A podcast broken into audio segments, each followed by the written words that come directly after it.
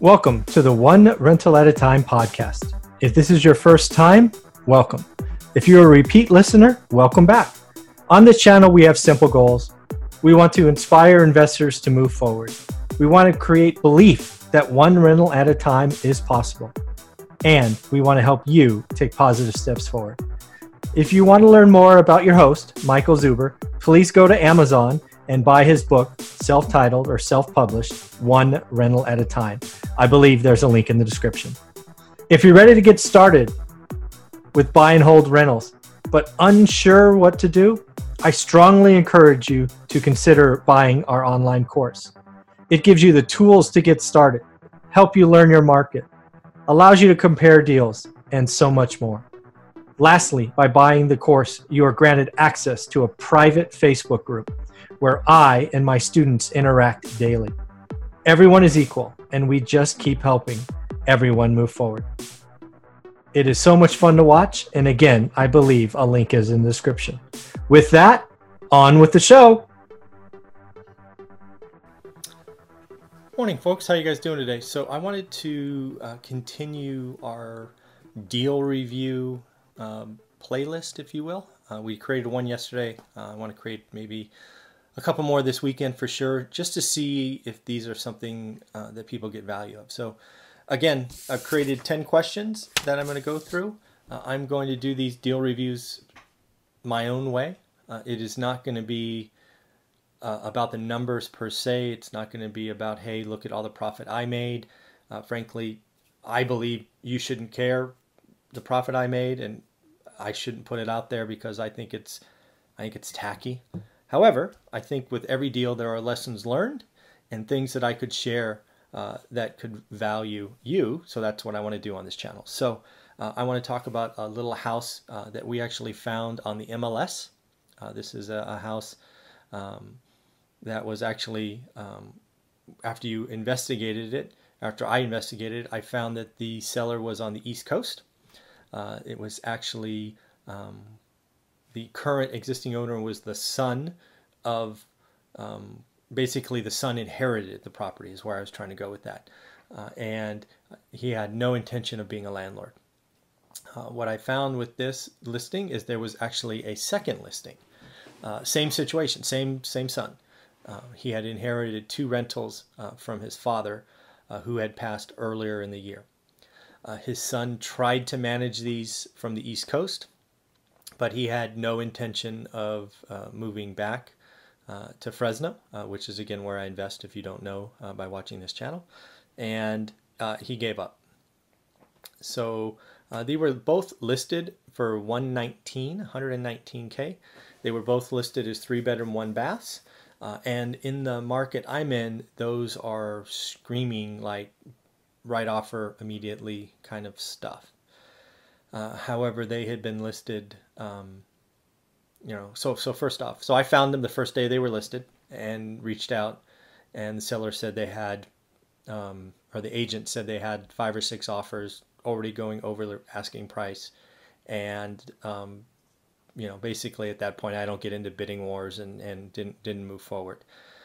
But what I found out 2 or 3 weeks later is they were still listed. So again, I reached out to the listing agent and said, what's going on?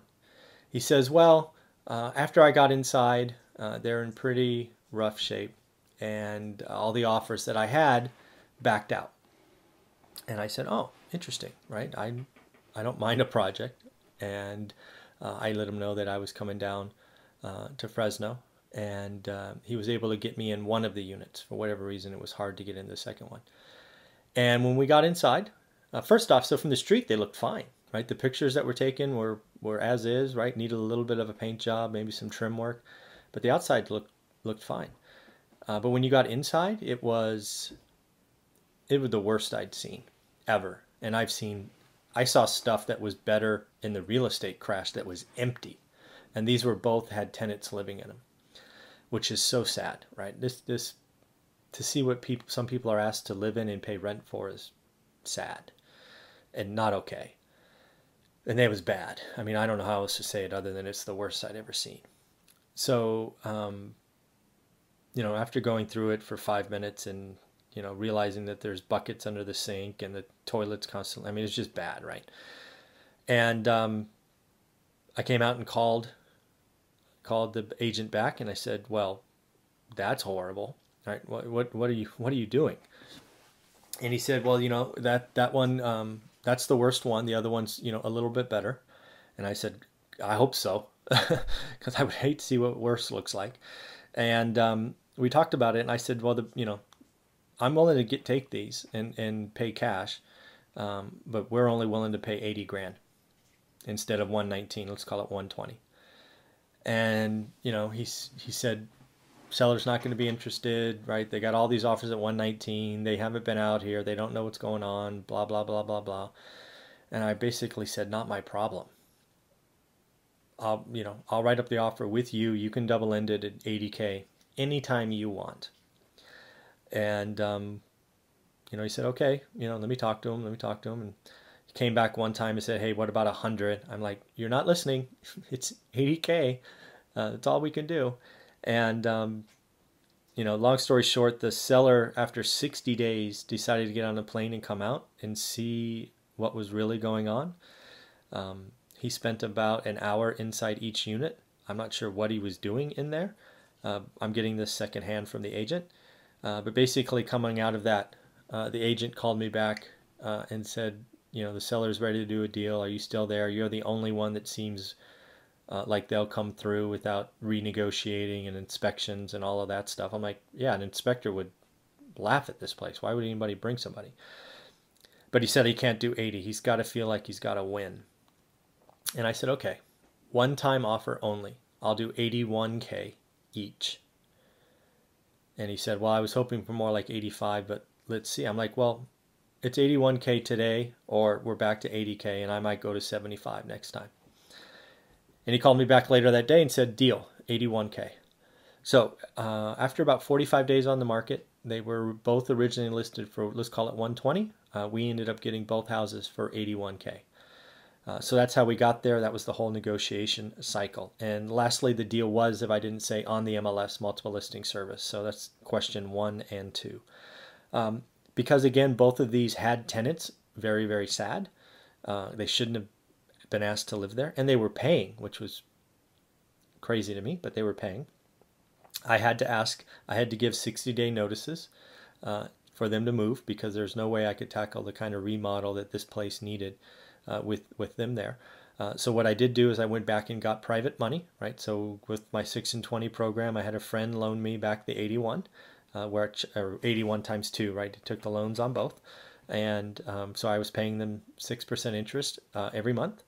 And one tenant got out in 30 days, and then the other one got out in 60 days, because we bought both houses. But for this house, it did take 60 days.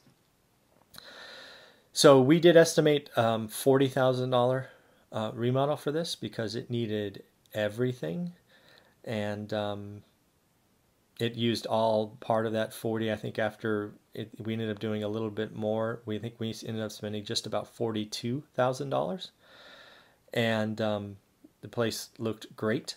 We did target getting rent of $1,250. We ended up getting $1,275. Right, so we exceeded rent estimates once again, which was really nice. We did estimate, I'm sorry, the timeline. So 40,000, we came in at 42. The timeline, we estimated it a month, and ended up being about 5 weeks, just because just the demo took longer. It was pretty bad. So again, so we had a target lease at 1250. We came in at 1275. The timeline was an extra week, cost an extra $2,000. We did have a buyer lined up even before we started. We identified an investor, a landlord, who wanted to buy a 3-bedroom, or actually a 4-bedroom home. So we agreed on a price, which we accepted, and they were ready to go, and just closed on this investment property. So again, they're happy. The new tenants that are in are happy. The neighborhood's happy, because I'm sure it was a problem. We did pay off our partner, right? They got their 81 back. They got 6% interest the whole time, and then we gave them 20% of the profit, which was about $6,000, just over $6,000. So the partner was very happy. So the keys to this deal, which is why I really do these deal reviews, is, you know, you can absolutely find deals on the MLS. Sometimes you have to stick to it, right? We saw this listing the first day it came out, and we actually didn't buy it. We didn't get an agreement until 45 days later. You know, again, we found one, and then through conversations with the agent, we knew that there were two for sale, right? We didn't find the other one. We probably wouldn't have found it unless the agent had highlighted it for us, because it wasn't obvious in the listings that they were connected. So again, talking to the agents pay off. Sticking to your guns, but also be willing to give a little, right? We were solid at 80, but realized that the seller had to feel like they had a win. So we gave them 81. We gave it a 24-hour clock, which helped, I'm sure. But at the end of the day, you know, those are kinds of lessons learned, because from there we did everything right. 60-day notice, full remodel, it exceeded our target rents. And again, turn this, we were probably owners of this property for less than 6 months in total. You know, our investors are happy. So first off, the seller was happy. The agent was really happy. He had a problem, right? Can you imagine trying to show this house all the time? Crazy. Agent's happy. Seller was happy. Our investor was happy, right? Private money was happy. Our buyer is ecstatic. Everything's new in this house.